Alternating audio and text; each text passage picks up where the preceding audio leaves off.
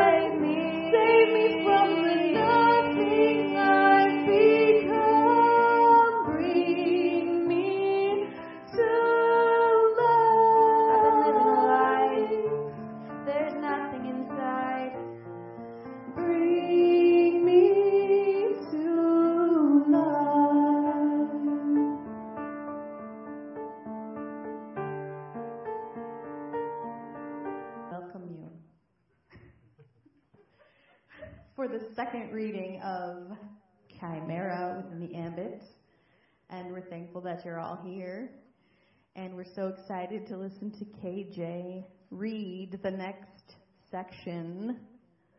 So bust out your popcorn and open your ears. Oh, and I will pray.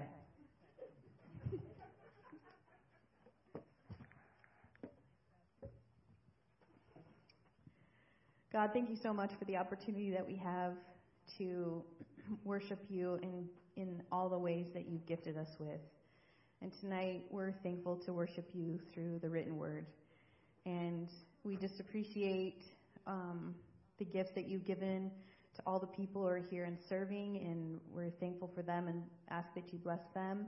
And we're thankful for KJ and for the gifts that you've given her and we thank you that you're with her tonight as she reads, and um, that you'll just permeate our hearts with all of the, the love that you have for us, and um, with the ninja messages that are in this book that we'll um, will grow and transform as you uh, as you design for us to. And uh, we thank you for all of this and say it in Jesus' name, Amen.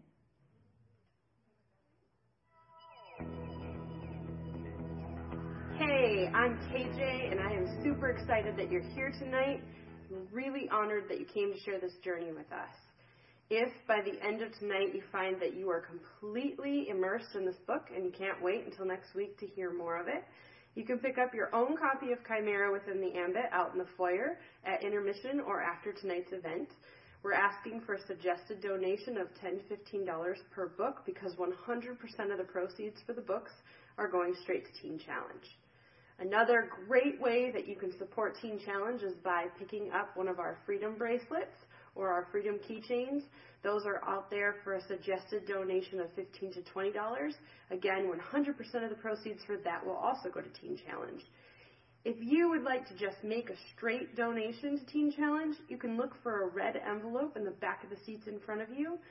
Tuck your donation in there. If you're making a check, you can make it out to Celebration Center. And then you'll see that there's a box by the door on the way out of the sanctuary in the back corner back there. You can slip your envelope in there, and we will make sure that it gets calculated in with everything else going to Teen Challenge. Also, if you like what you hear tonight and you are interested in maybe bringing someone new back with you next week who hasn't heard the first three chapters, you can have them listen to them on podcasts at ccpuyallup.com.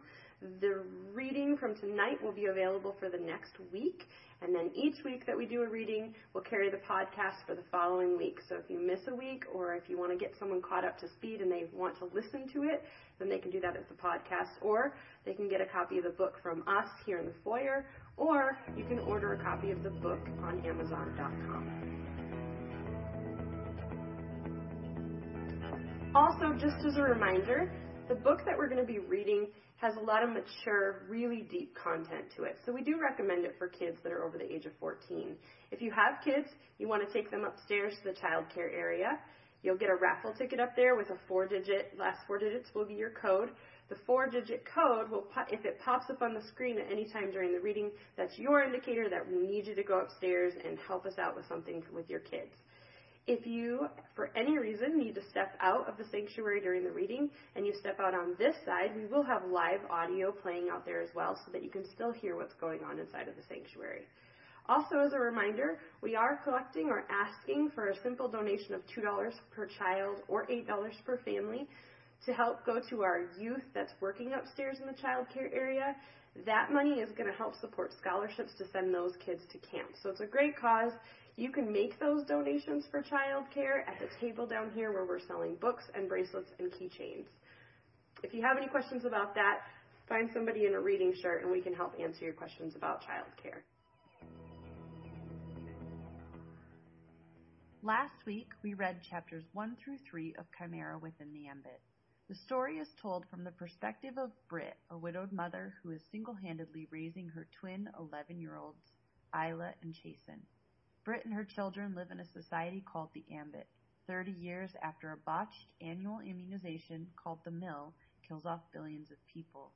In an effort to avoid repeating history, the Ambit, a newly formed group of survivors who had always opposed the use of the immunization in the first place, band together and outlawed the use of technology, practice of medicine, and even the consumption of meat. While the Ambit is a peaceful place, we find that its citizens have become numb to life.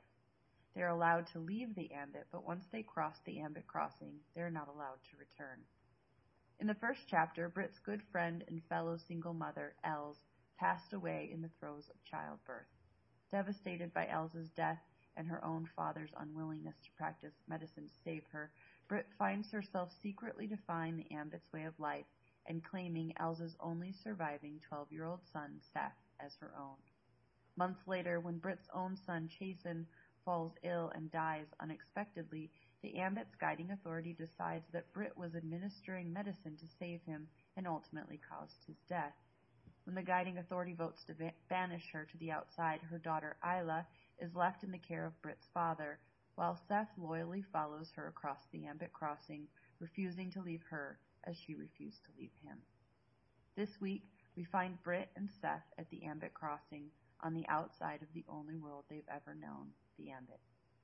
Tonight we'll read chapters 4 and 5, then take a short 10 minute break and come back together to read chapter 6 before we close out for the night. Here we go. This is chapter 4 of Chimera within the Ambit.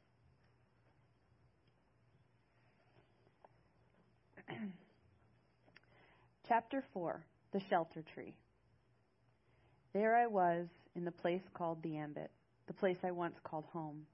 I was gliding along my lane as if I knew where I was headed without actually knowing. I found the porch and the doorstep that I had many times crossed, and as I extended my hand to the knob of the door leading to my cottage, a shudder ran up and down my spine. Don't. My insides were screaming for me to stop my movements and turn to go, but my body forced me to turn the knob. As the door creaked open, I noticed that the usual fire was not burning to its normal height, which made the room very dark and cold. I seemed to slither across the cold wood floor until the footboard was at my feet. I looked over the perfectly made bed with confusion. Where's the lump of child I'm here for? Instead of moving, I only turned my head from side to side to quietly search the room. It wasn't possible for me to be discovered, but I felt as though I was being sought after. For a moment longer, I searched the corners of the small cottage room. Next to the woodpile, on the other side of the two way fireplace, I spotted one of Chasen's small wooden creations on the floor, an unfinished knickknack that was taking on the appearance of a goat. Upon closer examination, I found it and him lying near the woodpile. I normally craved color and the life that it implied, but I found that the brilliant red pool before me now only meant death. His tiny body was face down in a puddle of it. His hand clenched a piece of kindling I suspected that he meant to place on the fire. I stood there frozen. Not like the first time I discovered him when I rushed to his side, pulled him onto my lap, and rocked him, begging to breathe. I didn't search his body for wounds that would explain the blood like I had before. I didn't try to locate the whittling pocket knife I suspected was the culprit. I didn't do any of that this time. This time, I already knew. He was gone. My body couldn't move. My eyes couldn't be swayed from him. My boy was dead. Awake. I opened my eyes to reveal the tree branches blowing in the casual wind above my head. I blinked for a second or two, trying to collect my thoughts and memories of the day's events. I wished it all just to be a nightmare, but I already knew that waking under this tree meant it wasn't. I was so exhausted with emotion that I'd fallen asleep accidentally and hadn't moved an inch in my slumber. My hands felt cramped, my back was sore, and only one side of my body felt any sort of warmth. That was the side that Seth was laid up against, facing away from me. He must have laid down, too, to nap in the sunlight that bathed us in a facade of warmth. It was too early in the spring for there to be real warmth from the sun, but the sight of it was refreshing, just as refreshing as the sight of the small blooms on the tree above our heads, which signified life. As I stretched my mind to remember exactly what happened that morning, I stretched my sore body, arms, back, legs. I unclenched the two small objects in my hand, one red and one yellow. I rolled the tiny wheels of the red car back and forth with my finger. Years of play and enjoyment had left that one wheel with a small squeak as it turned. The sound, however annoying it might seem, was a sound that brought me peace in this moment. I recalled how only a few days ago I watched as Seth and Chasen played on the floor rug with the toy cars. The squeaky wheel was impossible to ignore when I tried to read, and Isla tried to study, but now I'm sure even Isla would have welcomed the annoyance in exchange for the memory it produced. What now? I would have been happy to just curl up and die under this tree hours ago. My children were separated from me either by death or law. My husband was dead, and my father was something I didn't understand. I would have been perfectly content to think the world was better off without me, as the guiding authority had clearly demonstrated. But Seth changed all of that. Now I had no choice but to figure out something. He was depending on me to have a plan when he woke. I studied the satchel that he used as a pillow next to me and thought about how he must have known what the outcome of the ruling would be. He had packed his bag and left it waiting up against the side of the schoolhouse. Did everyone know what was going to happen in the ruling but me? I wasn't prepared. Seth had, pa- had had a bag packed, and my father had prepared a whole list of things to shout at me as I was dragged away. I wondered if Isla knew that the guiding authority would rule against me. I wondered if she cared. As I squeaked the wheel on the red car, it must have disturbed Seth in his sleep. He started churning, rolling back and forth, dreaming. I thought of what his dreams must be like. He lost his father when he was very young to hypothermia when he fell through the ice while fishing, and of course his mother, Els, and baby sister. Seth's grandmother didn't claim him after his mother's passing because she didn't have a foot to stand on. She couldn't claim Seth, or they both would have been without.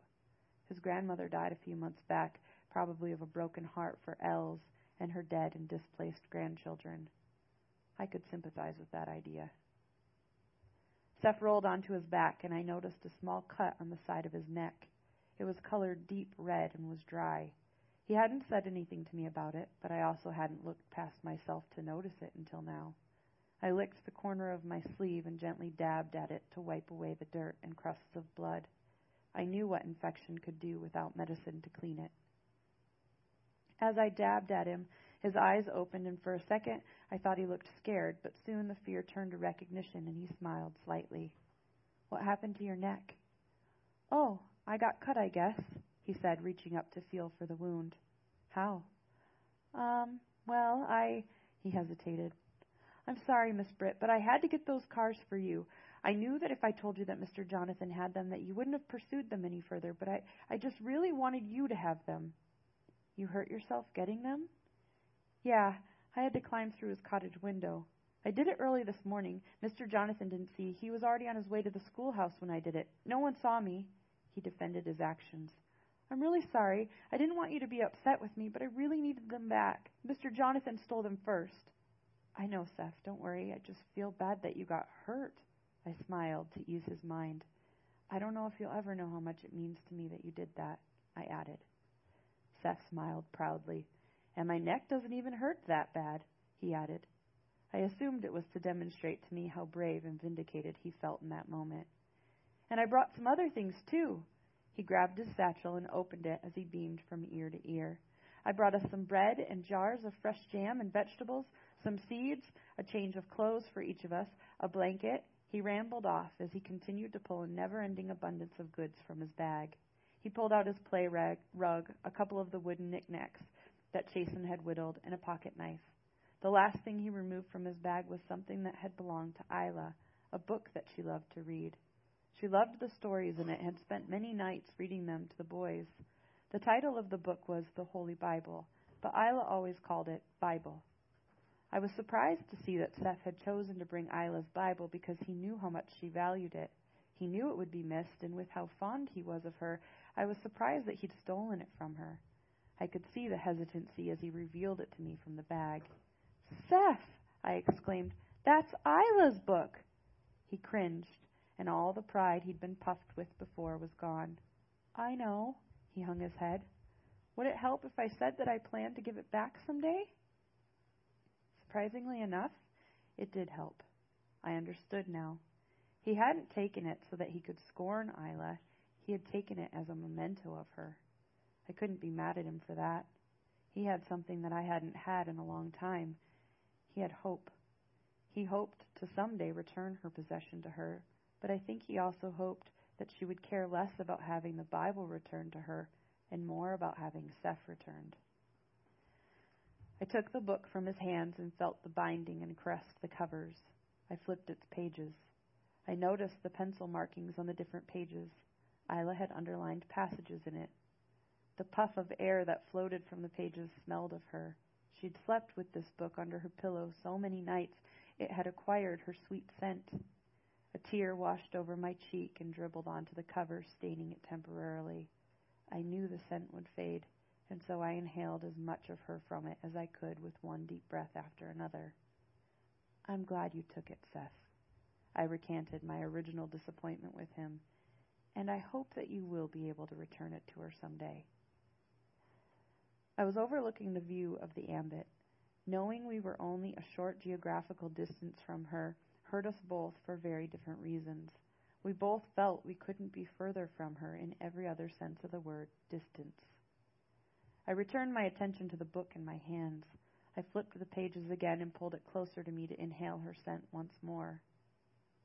As I flipped the book this time, a paper fell from it and landed in my lap. It was a picture of the two of us, just Isla and me. I was stunned to find such a keepsake in her treasured of, book of stories. The story where the picture had been tucked was a book called Romans. The passage she highlighted on this particular page struck me. It read, Do not conform to the pattern of this world, but be transformed by the renewing of your mind. Then you will be able to test and approve what God's will is, his good, pleasing, and perfect will. In the margin next to this passage, she had written, Do not conform, transform. Are you okay? Seth asked. I looked down and saw a drop of blood had fallen onto the page in the Romans story. I'd cut my finger on the edge of the picture I was holding and hadn't even realized it. I wiped the following blood droplet on the fabric of my skirt and then sucked my finger to relieve the pain. I am going to be okay, I said with confidence. What Isla's book passage and notes meant, I didn't know. But for now, I was content to believe that it was that she was a deeper thinker than I had ever realized. I had hope that she was more like her father than I thought, and I had to believe that if she had a photograph of us together, that she didn't think I was as deplorable as she'd always made me feel. A scratching sound came from behind us. Seth and I both jumped up, our senses heightened by our unknown surroundings. We didn't see anything, so we waited for another moment and then heard it again. It sounded like someone scratching a chalkboard. The base of the tree we were reclined by was too wide to see around. Whatever was scratching had to be on the other side of it. The tree was enormous, with big, beautiful branches and little pink blossoms budding on its tips. I had noticed earlier that it was the only tree within sight, and yet it had not only managed to grow in the elements, it had thrived. Again the scratching sound came. Seth and I looked at each other, keeping quiet in order to listen. I tilted my head and stretched my neck around the base to see around the base of the tree. I couldn't help but let out a little laugh when I saw a furry little goat staring at me from around the other side of the tree. I think that if it could have, it would have laughed back at the sight of me. Instead, it just chewed its cud and then scratched at the ground again. Look, I said to Seth, look at this little guy. Seth came around behind me and peeked. We shared a small laugh. Where did it come from? Seth asked. I motioned to the closest farm on the nearest lane of the Ambits Mall. Probably down there. The little goat had worked his way around the base of the tree, eating what he could find, completely unafraid of us. We had a couple of goats on our farm that we adored for their personalities, fearlessness, but also their delicious nourishing milk. Maybe he was banished too, Seth joked. Maybe he was indulging in technology or eating meat. I smirked at his sense of humor. How he managed to joke about our current situation I didn't know, but I appreciated it. You mean she, I corrected him. What? You mean she. He is a she goat, I answered. Seth looked at me like I'd completely missed his joke and point, but it was actually he that missed my point. She can give us milk, I said, gesturing toward her swollen udders. And she did just that. As dusk approached, we decided it was best to take advantage of her milk and the scraps of food that Seth had stowed in the satchel for us. Then, not knowing what level of security we had and what sorts of dangers may lurk outside the Ambit crossing, we decided it was best to climb our shelter tree to sleep for the night. The branches of the tree were so big and thick we were able to hammock the blanket Seth brought. We didn't want to lose our she goat to a greener pasture, so we tied her to the bottom of the tree with the bindings that had been cut from my wrists. When we finally climbed into the hammock in the tree, Seth rested next to me and immediately fell off to sleep. It took me a little longer because I needed to make a plan. My mind raced with thoughts of what the next day would be like for us. My father had mentioned that someone would meet us at the Ambit crossing, but it had been several hours and no one had shown. I didn't know why I would have expected anything different from my father or his promises. Lying in the hammock, I felt the quiet settle around us. Even our she goat knelt down and slept below our hammock. Eventually, I was able to close my eyes. I pled with the night air to take away the sting of betrayal that I felt all over my body. I begged the ground not to consume me, but to lend me its strength for another day. A calm settled over my tense body, and I was finally able to sleep. In the night, a coughing awoke me. A gagging, choking cough startled me awake. My instincts yanked my body upward as they had so many nights of my life with Chasen. For a split second, I still thought I was awakening to coach him back to easy breathing. It wasn't until I hit the gr- hard ground with a thud that I snapped out of it and poor Seth landed next to me. My reaction had launched us both out of our hammock. I was wondering where you were, a man's voice said as he approached us.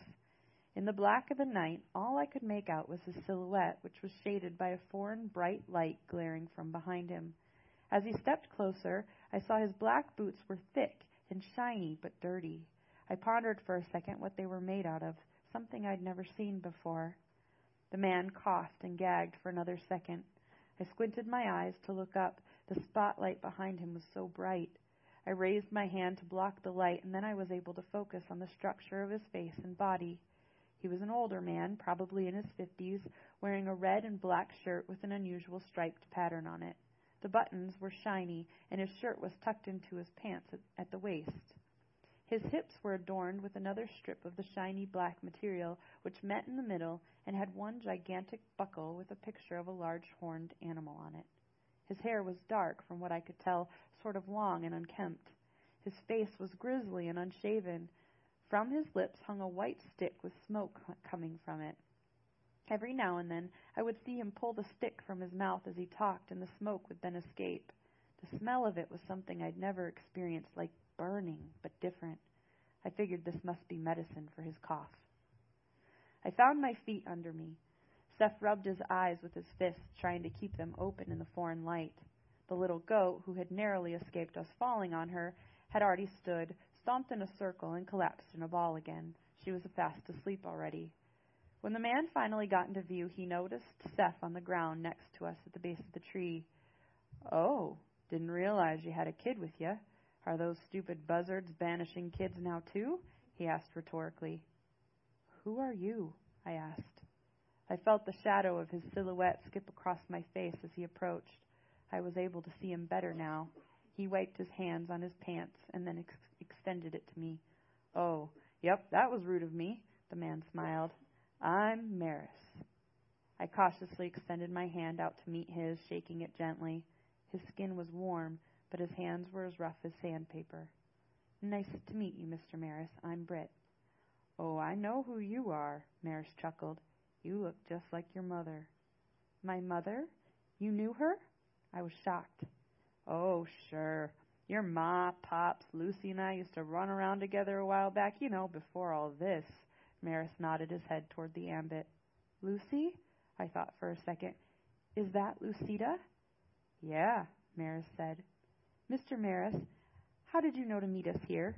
I asked. Maris puffed a cloud of smoke from his nostrils, followed by another from his lips. He pursed his lips and lifted his chin as if to release it into the air.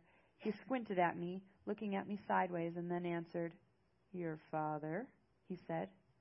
But how? How did he communicate with you? Seth found his way to my side, and I rested my hand on his shoulder. You're getting a little ahead of yourself. Maris smiled and examined the band on his wrist. He looked up at the dark night sky and around the surrounding landscape.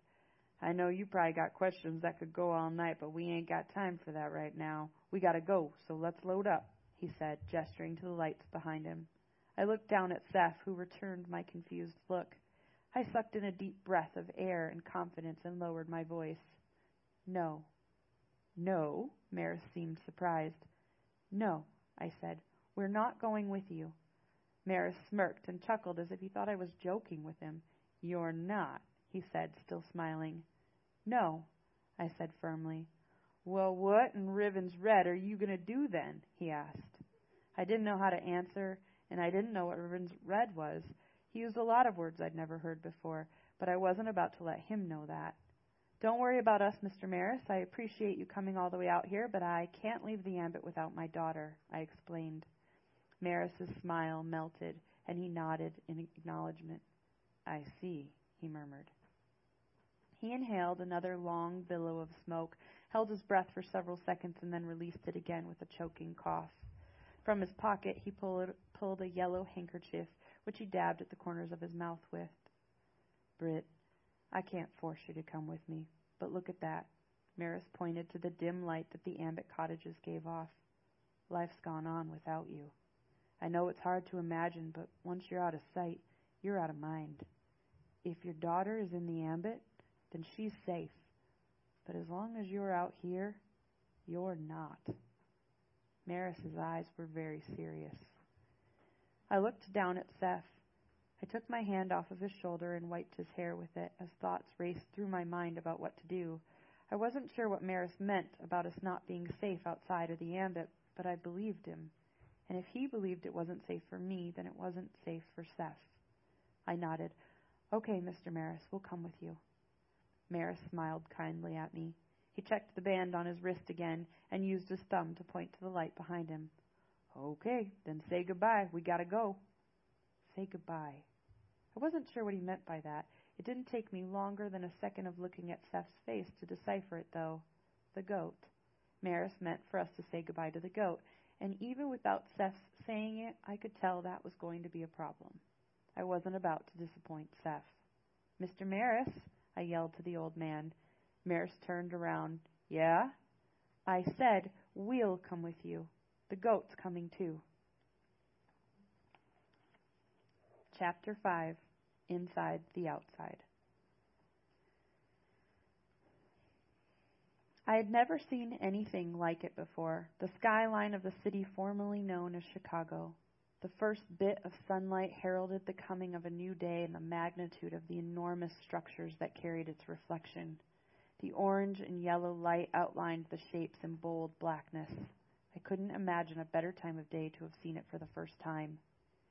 In its prime, I could only imagine the sounds, lights, and life that moved through its alleys and roadways. James had shared stories with me of the great stone buildings that stood side by side on the edge of the enormous lake of cold blue water.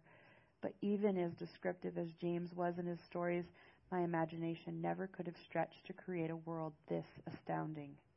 I suppose that's one of the greatest downfalls of grow- growing up sheltered in the ambit. My imagination could only dream as far as it had experienced. Our journey from the ambit to the outside was exhausting on my mind and body. I'd ridden in horse drawn carriages that were more comfortable than Maris's truck, which donned a dented front bumper and a cracked windshield to match. From time to time, a loud creak or pop sound would arise from the engine, keeping the knots in my shoulders and back nice and tight. I found myself constantly looking into the bed of the truck to see if Seth and the goat were still there. I was sure that some of the bumps should have sent them flying out, but each time I looked back at them, Seth would smile and give me a thumbs up. His amusement with the idea of a moving vehicle was sweet. Never did a moment of fear cross his expression. He was having the time of his life, getting the ride of his life. Well, here we are, Maris said as the truck jerked to a halt. Home sweet home. I hadn't expected the outside to be as civilized as the ambit, but the looks of where we were now, I didn't see any sign of civilization at all. There wasn't a soul in sight. There wasn't a sign of survival or life at all. There was just nothingness old, empty buildings, debris from old cars, and overgrown foliage. I shifted from side to side in the vehicle, looking around, half expecting there to be a doorway or sign pointing us in the direction of the outside, but it was devoid of anything. We're here? I asked. Maris seemed to enjoy my confusion. Fear was my new best friend, and he thought it was amusing. Just wait, he chuckled. He ducked down and pointed to something above us outside of the vehicle. I copied him, ducking down so that I could see what was above the windshield. A black box, which was attached to a long black pole, turned. I wouldn't have even noticed it there if it hadn't moved ever so slightly in the second that I looked at it. What is. I started, but was interrupted by a rumble in the ground under the truck. I clenched the handle of the door. It's okay, Maris reassured me. That's supposed to happen. What's supposed to happen? Maris chuckled again. See, the outside is not at all outside. What? I asked. That didn't make sense. Then, in front of the truck, a large trap door slid open, revealing a ramp that led into the dark tunnel under the ground.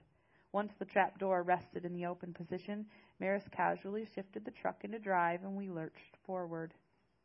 I turned to see if Seth was alarmed by all the sudden surprises, but he was too busy looking around at the sights. His mouth was still gaping open, and his eyes were wide with anticipation of what would, he would experience next. The ramp dropped us onto a platform where other vehicles were parked neatly side by side. I counted 23 other vehicles before we parked in a stall with a sign above it that read MCC Guard 46. Before long, Maris propped open the door and found his feet. He groaned and griped as he stretched his back and arms. I'm getting too darn old for these runs, he moaned. After fumbling with the door handle for a moment, I found the lever which released the lock on the door. I too propped my door open and found my feet under me. Seth handed me the goat and then hopped over the edge of the truck bed before I handed her back to him to carry. She didn't seem to mind at all that we had claimed her as our own. What now? I asked Maris. This way. I'll show you the floor. He turned and walked toward the end of the platform. I took the satchel from Seth and threw it over my shoulder as we followed behind Maris. At the edge of the platform there was a place that overlooked the entirety of the underground city. I assumed this was the floor that Maris referred to. The closer I drew to it, the more enthralled I found myself with the colors and life it glowed with. It was fascinating. Off in the distance there were gigantic screens that flashed lights and colors, pictures and sounds. I had to look away, it was so overwhelming people, hordes of people, walked in all different directions below us on the floor. I could tell that the tunnels underneath the former city of Chicago were the same ones that I'd read about in books from the ambit. They had once been used by the city folk for traveling by train. I had read about the Underground Railroad tracks and the trains that zoomed through the stations. What was now called the floor had obviously been one of these stations. I could imagine what it must have looked like over 30 years ago when it was designed for this purpose, but now it was completely different. Trains didn't race down the tracks because the railroad gutters had been flooded with water. Instead of trains, people traveled by rowboat. While I watched, I'd seen at least a do- dozen boats pass by the floor. A few of them stopped to drop off or pick up passengers, and then they continued and disappeared down the corridor. Maris, where are they going? I asked, motioning to the disappearing boats. Maris turned to see what I pointed to. He smiled at my ignorance. The canals lead to the other platforms where there are living quarters and such. I was astounded. The outside was wasn't at all what I had pictured for all these years. But the people that lived in the outside looked almost exactly as I expected them to. Almost exactly. Their clothes were colorful, but dirty. Some of the men had long, greasy hair, while other men had their heads shaven completely. The men and women had drawing on, drawings on their skin. It seemed to be popular to have drawings on their necks and shoulders, feet, and even their faces. The women wore their hair in all different ways, up and down, long and short. Some had hair with colors I'd never even seen before. The thing that wasn't what I imagined was the looks on their faces. I always thought that people who lived in the outside would appear happier, but the people that I watched now didn't seem happy at all. They seemed bored or lonely. Their skin was pale, similar to the citizens in the ambit.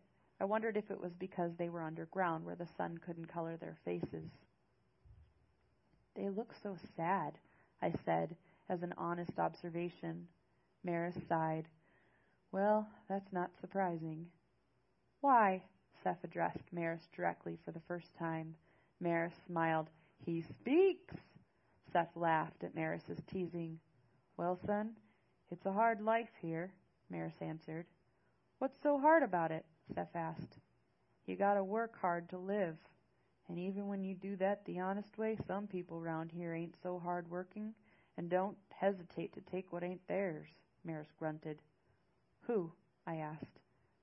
Ah, you don't need to worry about that. I just got carried away, Maris recanted. I scowled at him. Come on. I got someone I want y'all to meet, but keep your belongings held on too tight. We got some pretty crafty pickpockets down there on the floor, Maris warned. warned. My father said you would take us to see Lucida, I said, almost asking for clarification before following him. Well, I would take you to her if I could. Why can't you? Where is she? I asked. Maris's eyes fell to the floor. She passed away. Dead? I asked. But my father said he doesn't know yet. Didn't get a chance to tell him. If my father was able to tell Maris about my banishment, then why wasn't Maris able to tell him about Lucida's death? Maris, how do you and my father communicate? I pressed. Why do you communicate? Maris cleared his throat. His eyes were still settled on the floor in front of him. From his pocket he pulled a small box, which he tapped on the palm of his opposite hand. From the box another white stick slid. He pulled it out and slipped it into the rim of his mouth. From his shirt pocket he retrieved a little box of matches. He plucked a match on the outside of the box and lit the white stick. He took a long, deep drag on it. I was growing impatient and asked again, Why does he communicate with you? Not really thinking it's my place to answer that, Britt. Maris said slowly. What? I snipped. Not really your place, then whose place is it? Maris shrugged his shoulders. Your daddy's? I growled under my breath. Oh, well, that's just fine then. Thanks for nothing. I must have struck a chord with Maris when he, who growled back at me, Look here, little lady. You don't get to take that tone with me. If your daddy didn't want you to know, then that's his business. But you ain't got no right to be snotty and ungrateful with me. You think I was out for a joyride tonight and just happened upon you? No. I went out to get you and bring you back here to keep you safe. Maris coughed, caught his breath, and continued, Your daddy is a good man. I don't care what you think you know or don't know. You don't know squat. Thanks for nothing. Thanks for saving your biscuits. How about thanks for that? Maris was storming mad. Save my biscuits? Save them from what? The cold? I've been living in that my whole life. I can take care of myself, I yelled back at him. Maris shook his head and laughed in an angry way. Woman, you've got a lot to learn. You think I'm talking about the cold? Your daddy did shelter you, didn't he? You haven't got a clue of what kind of danger you were in. I didn't know what he was referring to, so I backed down. He hadn't struck me as the type of guy who got angry like that. I didn't say a word, I just thought hard about what he meant. It was Seth who broke the awkward silence between us. Mr. Maris? he asked. What is it? Maris said gruffly, trying to contain his frustration with me. Thank you, Seth said softly. Maris paused with his white stick balanced between his two fingers. He turned and looked at Seth. You're welcome, kid, Maris said kindly with a surprised smile. I choked on the lump in my throat. I was too proud to admit that I may have been a little ungrateful in that moment, but Seth humbled me. Yeah, thanks, I added quickly. Maris's eyes found mine. You're welcome. Now can we get going or what? Chapter 6, The Game Changer. All right, buckle up. Here we go. This is where things get different. This is like the whole thing is like the roller coaster ride when you're going up. This is where we start going down. Just, I, I'm excited. I don't know if you are. But, okay. Six months ago, Seth and I were banished from the only home that either of us had ever known. Left without options or understanding of the world beyond the border of the ambit, we relied on an old man and his beat up truck to guide us to a new life in the outside. Since that time, I'd learned more about the way the world actually worked than I ever wanted to know. and now I desperately craved the society that I once hated. In the ambit, there was order. There were rules and standards, but there was peace. In the ambit, there was numbness and disregard for life, but there was safety. In the ambit, I was considered weak merely because I was a woman, but at least I knew where I stood. In the outside, there was violence and poverty. There was take without give. There was kill or be killed. The outside was a dark hole in the ground where humans didn't live, they just existed. Joy was as hard to find as natural light. Life was concealed, confused with the temporary highs that medicine and alcohol, violence and lust provided. Since we'd arrived, I'd been mugged twice and threatened more times than I could count. Seth had been jumped and beaten, and his spirit had been all but broken. When we first arrived, I thought that the inhabitants of the outside were even more pathetic than the Ambit citizens, weakened by their circumstances and too afraid to do anything about it. Who would choose to live below ground when the city formerly known as Chicago was abundant and bountiful right above our heads? But I realize now that it wasn't their ignorance and sloth, their unwillingness to help themselves, that kept them trapped in this literal pit of despair. It was something far, far worse. I'd spent countless hours wondering why James never told me the truth about the outside and its secrets. But deep down, I knew the answer was simple. If I had known, he knew I never would have come. Get up, my mind commanded. A stream of warm liquid slid down my face. I could taste the metallic tang of the blood in my mouth. I forced myself to swallow before the realization set in that I was hurt. Get up! I tried to collect my thoughts, to remember what had knocked me out, but my mind didn't allow me to. It only ordered me to move. My body sprang into action, searching the ground for something to, to defend myself with. A shrill scream tore through the sky, and I looked up, expecting to see a shadow zoom overhead. There was nothing. I panned the area around me, finding only smoke and fire burning red and orange and yellow all around. It seemed like only seconds ago that it was dark black. I fought off the urge to curl up in a ball and cower in the corner of what was remaining of the brick wall I had just sheltered myself with. Instead, I chose to think of Isla and Seth. I remembered why I was there in the first place. I remembered why I had chosen to tempt death. With more clarity, I felt around on the ground below me looking for my belongings. An object pricked my finger and I winced, pulling it into view, then I closed my hand around it. My leather satchel was there too, and I quickly shoved the object inside of the bag and strapped it across my chest. With one last pan of the surrounding area in fire, I took a deep breath and remembered the words of my partner, Zale. Fear will only affect you if you let it. Keep your head about you and don't get cornered. Keep moving. I closed my eyes and counted to three. Then, all in one motion, I jumped up and bolted toward the place that I had last seen Zale. With as much focus as I could muster, I ran, heart pounding, fist sweating, jaw clenched, toward the rendezvous point. point. I told myself not to turn to see if my predator was following, but instead, instead to concentrate on getting back to where the elevator was, to where I would be able to descend back into the hole known as the outside. If it hadn't been for my own clumsiness, I may have actually made it, too, but my feet were my nemesis, and I fell hard to the ground with a thud. Again the fear welled up, but this time I fought it off with a loud scream of agony. It was as if my fear had been personified, and yelling at it could actually scare it off. I didn't mean to yell, and instantly knew it was the worst thing I could have done. I couldn't stop. I had to keep moving. Up ahead in the distance, a shadow grazed the brick wall, and just as quickly as it caught my eye, it disappeared. Those things could move fast. My best option at this point was to find cover and hold out until I knew the coast was clear. I ducked into the door frame of a small building. I would have gone in, but there wasn't any room to enter. It was covered with broken furniture and debris. Other than the heaving of my chest, I stood quietly.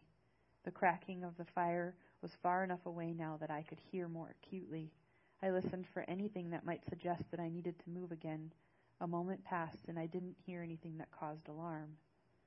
I lost myself for a second staring at the black chalkboard barely hanging inside of the building. Only one corner of it still clung to the wall. With all the devastation of its background, it hadn't fallen. I found inspiration in imagining how many years that chalkboard had managed to hang all by itself. I stuck my head out of the doorway just a little bit to scan the path between me and our checkpoint. It was clear, clear of immediate threats, but also clear of help. Where's Zale? Britt! A whisper broke the silence. Britt, over here! I searched the openings in the wall across the path from me. Where are you? I whispered into the dark. Look up. I looked up and found Zale standing above me on the roof of the little building. What should I do? I asked, trying to conceal the fear in my voice. He looked around from his vantage point. Sit tight. I'm coming down.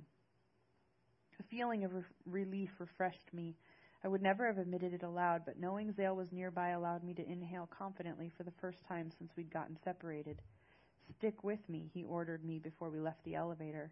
And while I hadn't meant to be insubordinate, I hadn't moved fast enough to keep up with him either. The difference of a few feet had almost cost us both, and when I saw the great beast for the first time, I lost all conscious thought and failed to stay by his side. Like a child, I ran for cover, forgetting all the training he'd given me. But no amount of training could have prepared me to find myself centered in front of a, ve- a beast so unbelievable and terrifying. I hoped that Zale would understand. As I waited, I nervously adjusted my satchel, patting the outside of it. Feeling the lump underneath the le- leather, I hoped that the object I had secured would be enough to redeem me with Zale. I didn't know if it would bring me any luck at the rally, but knew it was better than going back empty handed. An anguished scream off in the distance jolted me to reality as I ducked back in the doorway, flattening my back against the wall. It was the kind of sound that was both intriguing and repulsive. I wanted to see the monster that produced it, but knew I needed to run for my life every time I heard it. Where is he? A reply scream came from a closer proximity. There was more than one, and they were communicating, howling like a hungry wolf would call to its pack. Fear choked me as I realized they were hungering for us. I listened closely, trying to hear Zale's approach. Several minutes had passed since he disappeared on the roof, and I began to plan my next move if he didn't show up soon. A pattering sound closed in on me. I felt my heartbeat speed up and hot blood swarm my legs and arms. Run! Zale screamed at me. I wanted to, but I couldn't tell where he was and which direction I was supposed to be running. From around the corner of the little building, Zale bolted. A flash of hot light followed him. Britt, run! he screamed again. My feet obeyed before my mind could register the order. I sprinted in front of Zale in the direction of our rendezvous point, a massive building rocketing up into the dark sky. Inside was the elevator that would take us below ground. It was still fifty yards away, a distance that felt like thousand steps to me, but less than twenty to the enormous monster that followed. I could hear Zale's feet pacing mine. Faster! As we ran, I felt the earth shake under our feet. A striking, clanging sound came from behind us, prompting Zale to shove me to the side into a wall. He covered me with his body as a blaze of bright light flashed down the trail we were running. Zale cried out as the flames grazed his back. When they dissipated, he grabbed me by the hand and yanked me behind him. We were only steps from the charred black doorway of the Rendezvous Point building. Zale whipped me around the corner with me in tow, only to toss, into, toss me into a wall as he turned. The heat from the flames scalded my hand. I gasped, stopping for a moment to look at my palm. That moment of distraction was only broken as I looked up to see one of the beasts face to face for the first time. A monitor dragon so large I wouldn't have believed it if my own eyes weren't widening at the sight of it in that very second. He was just as terrifying as they said, with a massive jaw full of teeth and a long lizard like body that moved in unimaginable speed. It outsized me by three times as much at least. I screamed. Zale yanked my arm violently, pulling me out of its path before it reared back and threw another stream of scalding flames toward me. Using our size to our advantage, we hid in the building, ducking and crawling around debris. The monitor paced on the opposite side of the wall, sniffing the spaces with its. He was too big to follow in with his long, slithering tongue. He screeched out in frustration at not being able to get to us. Over here! Zale yelled above the squeal. Within seconds, we were far enough into the interior of the building that the monitor could no longer find us. Zale led us to the elevator and smacked the button. When it finally rang and the doors slid open, we poured into it, Neither of us exhaled until the doors closed completely. Seriously, Zale shouted, slamming his hand into the metal wall. His outburst startled me, and I felt like crumbling into a wailing, pitiful mess on the floor. I knew better, though. I had to keep it together. The back of Zale's shirt was charred and gaping open. The flesh on his back was pink and swollen. My stomach dropped. He was burnt. It didn't look bad enough to be serious, but I knew it had to hurt. I reached into my satchel and found the tube of ointment that I carried with me, knowing full well that we might come across the flamethrower. I squeezed a dollop of the cream on the palm of my hand. It soothed the burn that I had sustained. I moved toward Zale, hoping to do the same for his back. I'm fine, he yelled. I don't need that. He was fuming, mad at me. I wanted to apologize and beg his forgiveness, but that might appear as weakness. Stick together. Didn't I say stick together? Maris said you could handle it. You said you could handle it. You almost got us both killed. You know that? I swallowed the lump in my throat. I wanted to cry, but I didn't show it. Instead, I moved in on him again so that I could apply the ointment that I knew he needed. He whipped around and locked eyes with me. I could see the rage in them. He seemed like he was trying to contain it, but wasn't doing a very good job. There are two kinds of people, Brett. There are people who run toward danger and people who run from it. Which are you? His question caught me off guard. It wasn't rhetorical. He actually wanted me to answer him. I rested back on my heels. It's not that black and white, Zale. He closed in on me, getting only a foot from my face. He pointed toward the door of the elevator. When you're out there, it is. He turned away from me again. I thought about whether I should try to apply the ointment or not. Part of me didn't want to anymore. Zale was shaking his head and mumbling to himself. He seemed like he was trying to self soothe, and I would have been perfectly fine to let him until I heard him mumble, I'm as crazy as my own man. There's a reason why women can't go up there. What did you say? I asked, feeling the apologetic lump in my throat disappear completely. Zale turned. I said, There's a reason why no one will train a woman to go up there. You can't handle it. I should have followed my gut and told Maris no. I knew you weren't cut out to be a farmer. Then why did you take me up there, Zale? Let's get real here for a second. I scowled back at him. I knew just as well as he did that the only reason he agreed to train me to farm the resources was because if I did happen to be successful, it would gain him recognition at the rally. And the better he looked at the rally, the better his reputation in the outside would be. In the outside, your reputation is everything. If you're someone of importance, someone of value, then you can live longer and better. Reputation was currency. It was a meal ticket. It meant protection. The closer to the top of the food chain you were, the more food there was to eat. It was the same reason that I volunteered to farm above ground in the first place. As the only female farmer, I could guarantee Seth and myself a life of some safety and decent comfort in the outside. Since there weren't any other options, I was literally risking it all in order to survive. This is why I always tried to appear tough. It's also why I pretended not to care about other people, like Zale. It's unfortunate that this has quickly become my way of life, but not caring about others is actually what allows me to care for Seth. It makes me wonder how the world came to this. Why is it that when we're desperate and afraid for our safety, we're willing to do whatever is necessary to protect ourselves and our loved ones? Whatever is necessary, even if it means ignoring our basic instinct to love each other. Zale paced back and forth on the opposite side of the elevator. I pressed him further. I know you took a risk taking me up there, but don't pretend like you're not getting anything out of this. You need me just as much as I need you.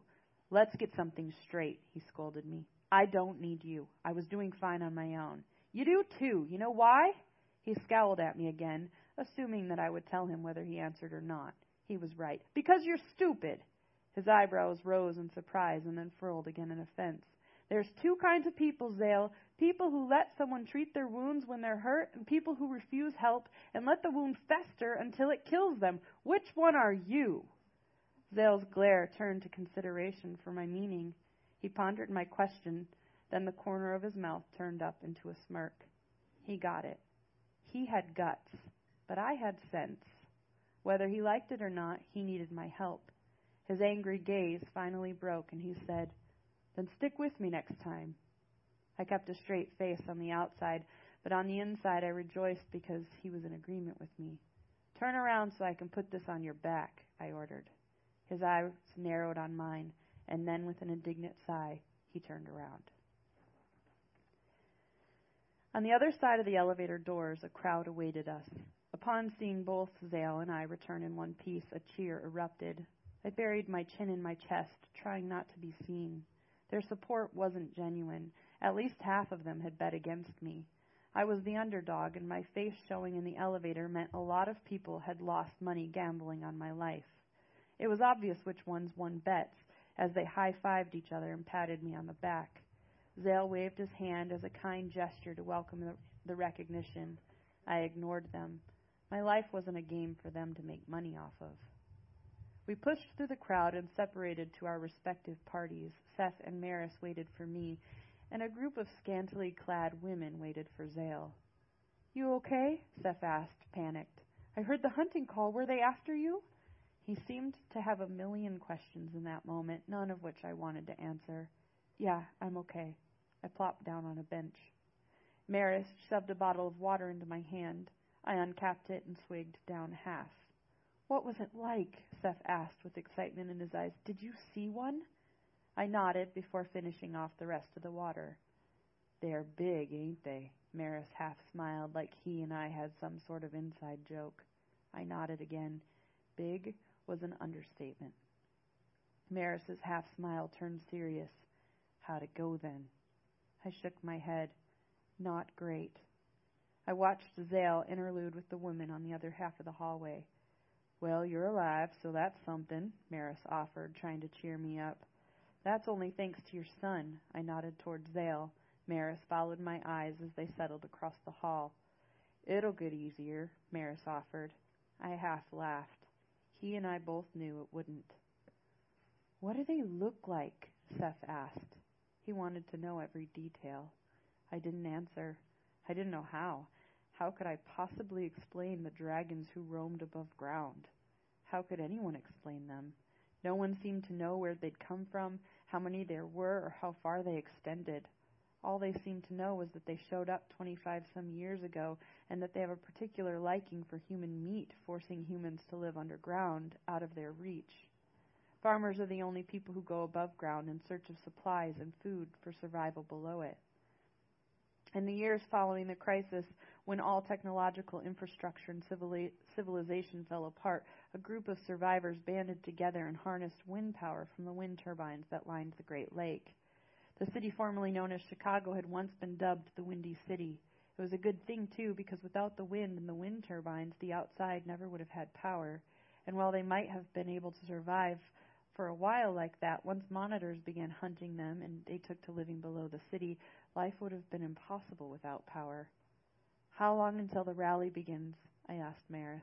He checked the leather band on his wrist and answered, Fifteen minutes. We better get going then, I said, wondering how much longer Zale would entertain the dirty birds that surrounded him. It was clear that some of them had gone to great lengths to look their best, and others had not tried too hard at all. Some just smiled and giggled obnoxiously, while others gasped and cooed over his every expression and word. I didn't really understand the fascination they had with him. Zale was rugged in appearance. His hair was greasy and long, his face unshaven. Except for his height, he looked just like a younger version of Maris. His eyes were clear blue with flecks of green when he wore the color.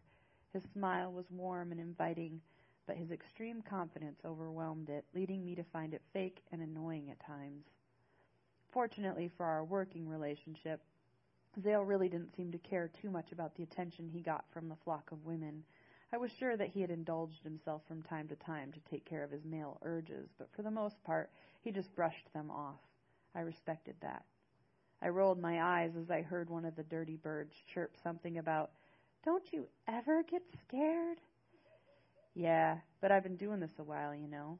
It would be nice if I didn't have to, but not many people are willing to, Zale bolstered. At first, it's scary as all get out, but then you start to look forward to it. Then you get a rush of adrenaline from it, and then. He paused and shrugged his shoulder. Well, then it just becomes something you do. The latter part of his statement struck me. I wondered if that was true. He caught me looking at him. I rolled my eyes at the women. He smiled back. Zale excused himself from the gaggle of ladies and made his way our direction. His eyes were locked on mine until he came within earshot. You got some blood on you. You okay? He almost sounded concerned for me. This came as a huge surprise to me, and an even greater surprise to some of the dirty birds that had followed him over. They looked me up and down, whispering, and then began to disperse as his attention was turned to me. I reached up and dabbed at my head. Oh, I think I just caught a rock with my forehead after we got separated. Oh, is that all? Maris laughed. So, do you want to go clean up first, or are you going like that? Zale maintained seriousness. I looked down at my burnt, torn, and tattered clothes. I shrugged. I don't care what I look like. Does it matter? Zale smirked. Normally, it doesn't matter what a farmer looks like, but since you're a female, I think you ought to clean up. You never know what your looks might do for you at the rally. The idea of being treated differently for my gender or looks irritated me. Well, unlike you, Zale, I have no interest in using my looks to gain any sort of favor at the rally, so I guess I'm going like this. Zale rolled his eyes. Geez, Britt, don't be so sensitive. I was paying you a compliment, saying it wouldn't hurt for them to see you all cleaned up. Cool it. I didn't like his tone with me, but his reaction was what I wanted. Can we go? I snipped. Zale held out his hand as though to say he was waiting on me. I walked past him and headed for the canal passage. Be- behind me, I could hear Zale ask Seth, Seriously, how do you put up with her? At the canal passage, the four of us boarded a gondola boat. Seth and I sat on one bench, while Zale and Maris sat across from us. What happened to your satchel? Maris asked Zale. Zale grumbled. The strap caught and snapped on a fire escape. I didn't have time to go back to get it. So you lost your bounty? Maris questioned. All but these.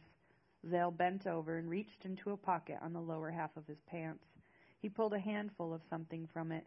He unfolded his hand to show his father four metal black tubes that were each about an inch long. Well, that's better than nothing, Maris smiled. He was a kind man, tough around the edges, but never quick to point out someone's shortcomings. He always had something positive or humorous to offer, and I could always count on him to lighten the mood. He turned his attention to me. What about you? I smiled sheepishly. Actually, I didn't. Well, that's okay. Here, Maris said. He took the objects from Zale's ha- open hand and reached across the gondola to hand them to me. Take these. Zale began to protest, but Maris set him straight. They aren't going to do you any good, but if she takes them in, you'll both look good. Zale must have agreed. He nodded for me to take them, so I did. I put them in my satchel. The gondola came to rest against the platform labeled with a 14. Seth climbed out and turned around to bid us good luck. Straight home, I reminded him. He nodded. The gondola driver pushed off the platform and merged us back into the canal passage. I watched Seth as far as I could until he disappeared into the crowd. I hated letting him go without an escort. I hoped that my trip to the rally would give us some insurance for his safety in the future. I hated that he was in so much danger here because he had followed me from the ambit. Okay, so now that the kid's gone, you need to know something, Zale said. The rally's extremely dangerous, and the pickpockets are pros. They'll cut your pockets. They'll rip your bag off your arm, and even if your arm's still attached, they'll take that too. You need to stick with me. If you lose your bounty, you're nothing but a pretty face, and that's not what you're selling, right? I cocked my head to the side. I can handle it. Maris piped in. After the caller rings the bell, he'll start calling out for certain things. Listen for yours. When he calls something that you have, you need to get his attention. If he likes you, he'll accept your bounty, then move on to the next. The more you provide the rally, the better off you'll be. Got it? Yeah, but what if they don't accept my bounty? Then what? Maris smiled. Sweetheart, I don't think you're going to have to worry. You'll get his attention just fine. My stomach turned. I hated how they implied my bounty was more than what was in my satchel. Well, what about the others? What do they do if they aren't chosen? Well, then they can sell to the brokers, or they can sell it on the black market, Zale answered. What's that? Brokers are street sellers. You mean thieves, Maris added. They'll take your resource and trade it on the street for double. Not only that, but they're thugs. They're territorial and violent. Zale cut back in on the conversation. If you're if you're not a broker, selling anything outside the rally is illegal. I've done it a few times, but it's really dangerous. The rally's the only safe way to do it. Don't sell to the brokers. You'd be better off up there than you are down here if you get messed up with them. He pointed upward to the city above. But I don't get it. Why? Zale shrugged his shoulders. Just the way it is. Maris added, There's more to the underworld of the outside than meets the eye. Don't think for a second that there isn't someone pulling the strings around here. Just 'cause you can't see 'em, just 'cause they ain't in your face like the guiding authority, don't mean they ain't there. So they control what gets bought and sold at the rally? Maris nodded. And they control who gets what supplies. Maris nodded again. But who are they? Maris lowered his voice to a whisper, like he was letting me in on a secret. We call them the underground. Keep your eyes open. They're all over. The callers, the brokers, the thugs who run around enforcing things. Don't worry about all of that, Zale interrupted. Just focus on selling your bounty and you'll be fine. A roar of voices grew louder. The gondola broke into the light as we approached another platform. It was bustling with activity. We waited in the long line of other boats with men climbing out, clinging to various items. Some had bags, others jugs or large barrels. Others carried crates. When it was our turn to unload, Zale climbed out first and turned to extend his hand to me. I noticed a few faces turned to look at me. They were all men. Their looks questioned what I was doing there. I refused Zale's help and climbed out on my own. I slid my hand inside of my satchel and clenched my bounty in my fist. With a quick movement, I turned around from the crowd and faced Zale, stuffing the contents of my hand into my bra under my jacket and shirt. Zale's eyebrows rose in confusion. What? You said the pickpockets are pros. Zale laughed and nodded. They'd have to be pretty stealthy to find it there, I guess. I smiled and winked at him. Exactly. The platform where the rally took place was the same size as all the other platforms in the underground. In the center of it was a large stage with four where four callers stood, separated into four quadrants, each organized into the four types of resources food, medicine, luxuries, and necessities. The man in the middle, who was the oldest, had a microphone with a speaker attached to him. At the base of each quadrant was a broker. Just looking at them gave me chills. With each broker were a number of other men that I could tell were there simply to intimidate the farmers. I was sure that they were the muscle that enforced the rules at the rally and on the streets. At the base of the quadrant for necessities, I noticed one of the men was staring at me. He was gigantic, tall, and muscular. His skin was something to notice, dark as night and smooth. The shine from the overhead lights gleamed off of his bald head. I kept checking back to see if he'd stop looking, but each time I looked, he was still there, just watching me. I tried to pretend like I didn't notice his attention. Normally, I would have been intimidated by him, but the look on his face didn't read threat, it just read curiosity. At one point, he smiled at me like we were old friends. He had a nice smile. I caught myself smiling back. I retracted the ge- gesture.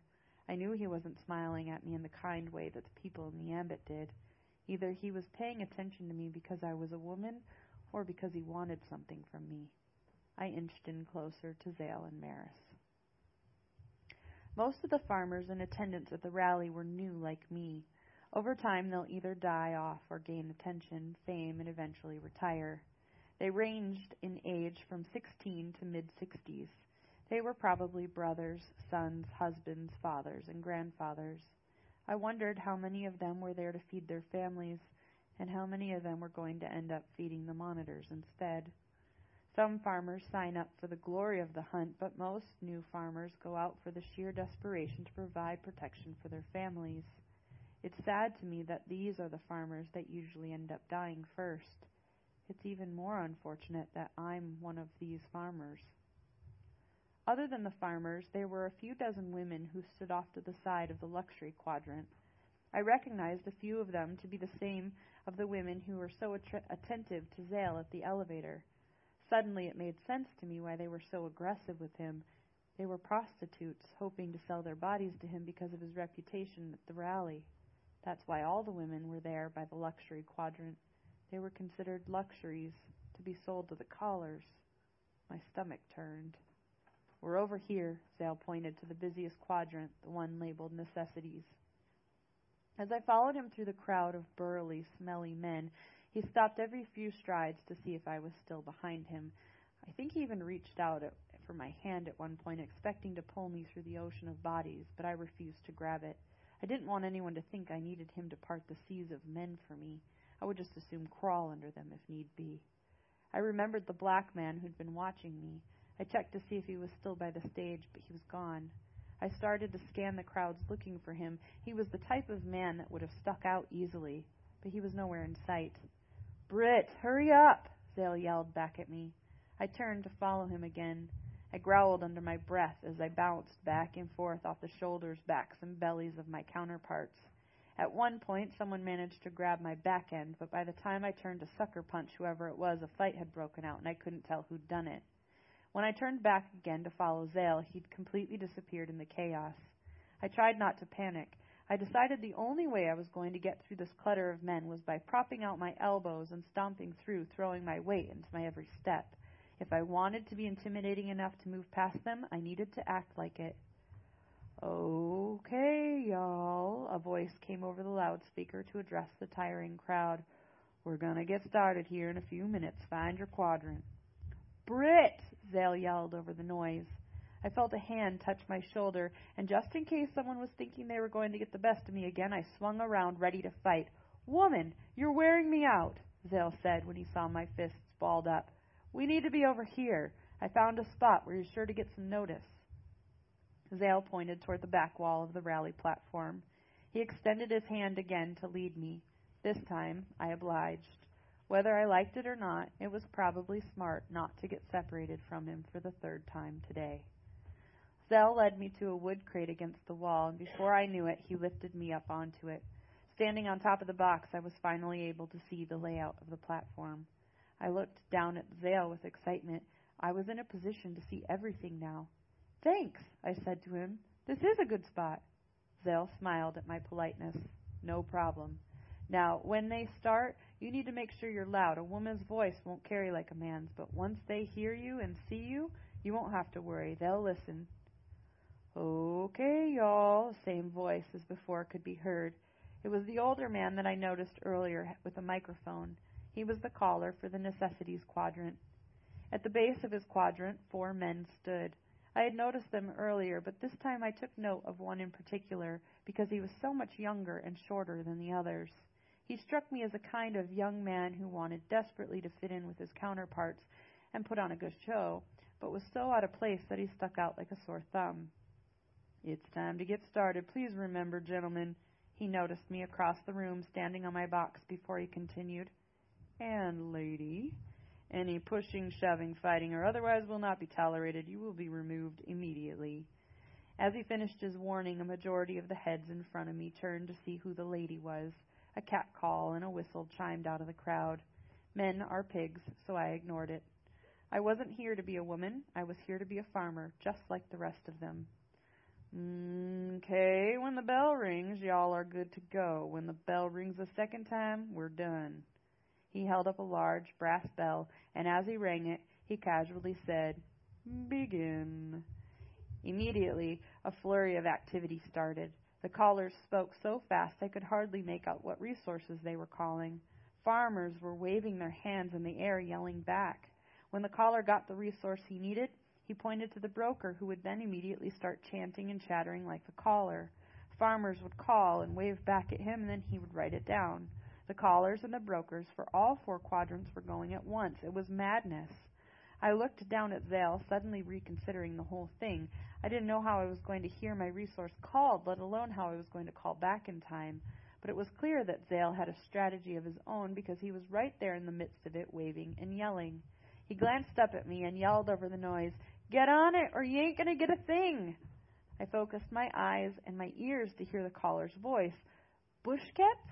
What are bushkets? Did he say blankets, or baskets, or bushes? Learnin's? Is that a book or a kind of food? I was going to miss the whole rally. Finally, I'd had enough. I never imagined that the rally would have been harder than the farming. Well, if I can handle a monitor, I can handle a bunch of testosterone driven, smelly, hairy, tail chasing men. And with that notion, I jumped off my wooden crate, picked it up with both hands, and held it out in front of my stomach. I used it as a sort of mover to clear my path. I had no shame in jabbing the others in their backs and sides to get by. I worried for all of a half second that they might boot me for being abrasive, but then I remembered no one could see me for all these man beasts that tower over me. I finally found my way to the front of the platform, placed my box back on the floor, and stepped up on it triumphantly. I puffed out my chest and clenched my jaw to look as intimidating as I could possibly muster. The caller stopped for a second to raise his eyebrows at me and smirk a little, and then he continued on. Now I could hear him, and I was just in time. Batteries, the caller called. Right here! I screamed and jumped. I've got your batteries right here! I reached into my bra and pulled them out. The man next to me made a comment about hoping they were a size double D, but I blocked him out. What size batteries do you have, young lady? the caller asked, amused by my enthusiasm. I have four, size double A. He pointed to me and yelled, Her! Then he pointed to the broker. What else you got? He called back to me. I was shocked that he was giving me another chance to sell my bounty. Uh, uh, I stammered. I looked down and opened my empty satchel. He'd caught me off guard, so I'd almost forgotten about my other item I'd found in the field and stored in my bra. Then I remembered. I've got a tooth! A what? The caller yelled back, cupping his ear to hear me better. A tooth! I have a monitor's tooth! The caller and almost everyone within hearing range of me stopped what they were doing. The caller from our quadrant looked over at the caller in the next quadrant and then grabbed the bell and rang it. The rally's over. Angry men in the crowd cussed at him and yelled their protests. He rang the bell again. I said we're done. He found me across the way. Young miss, I need a word. He stared directly at me. I shuddered.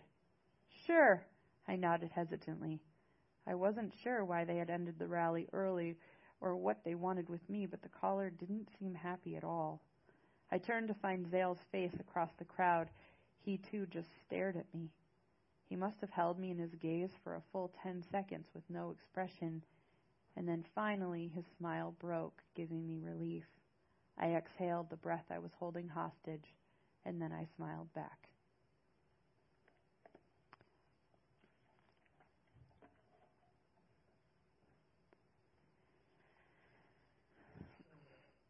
Good.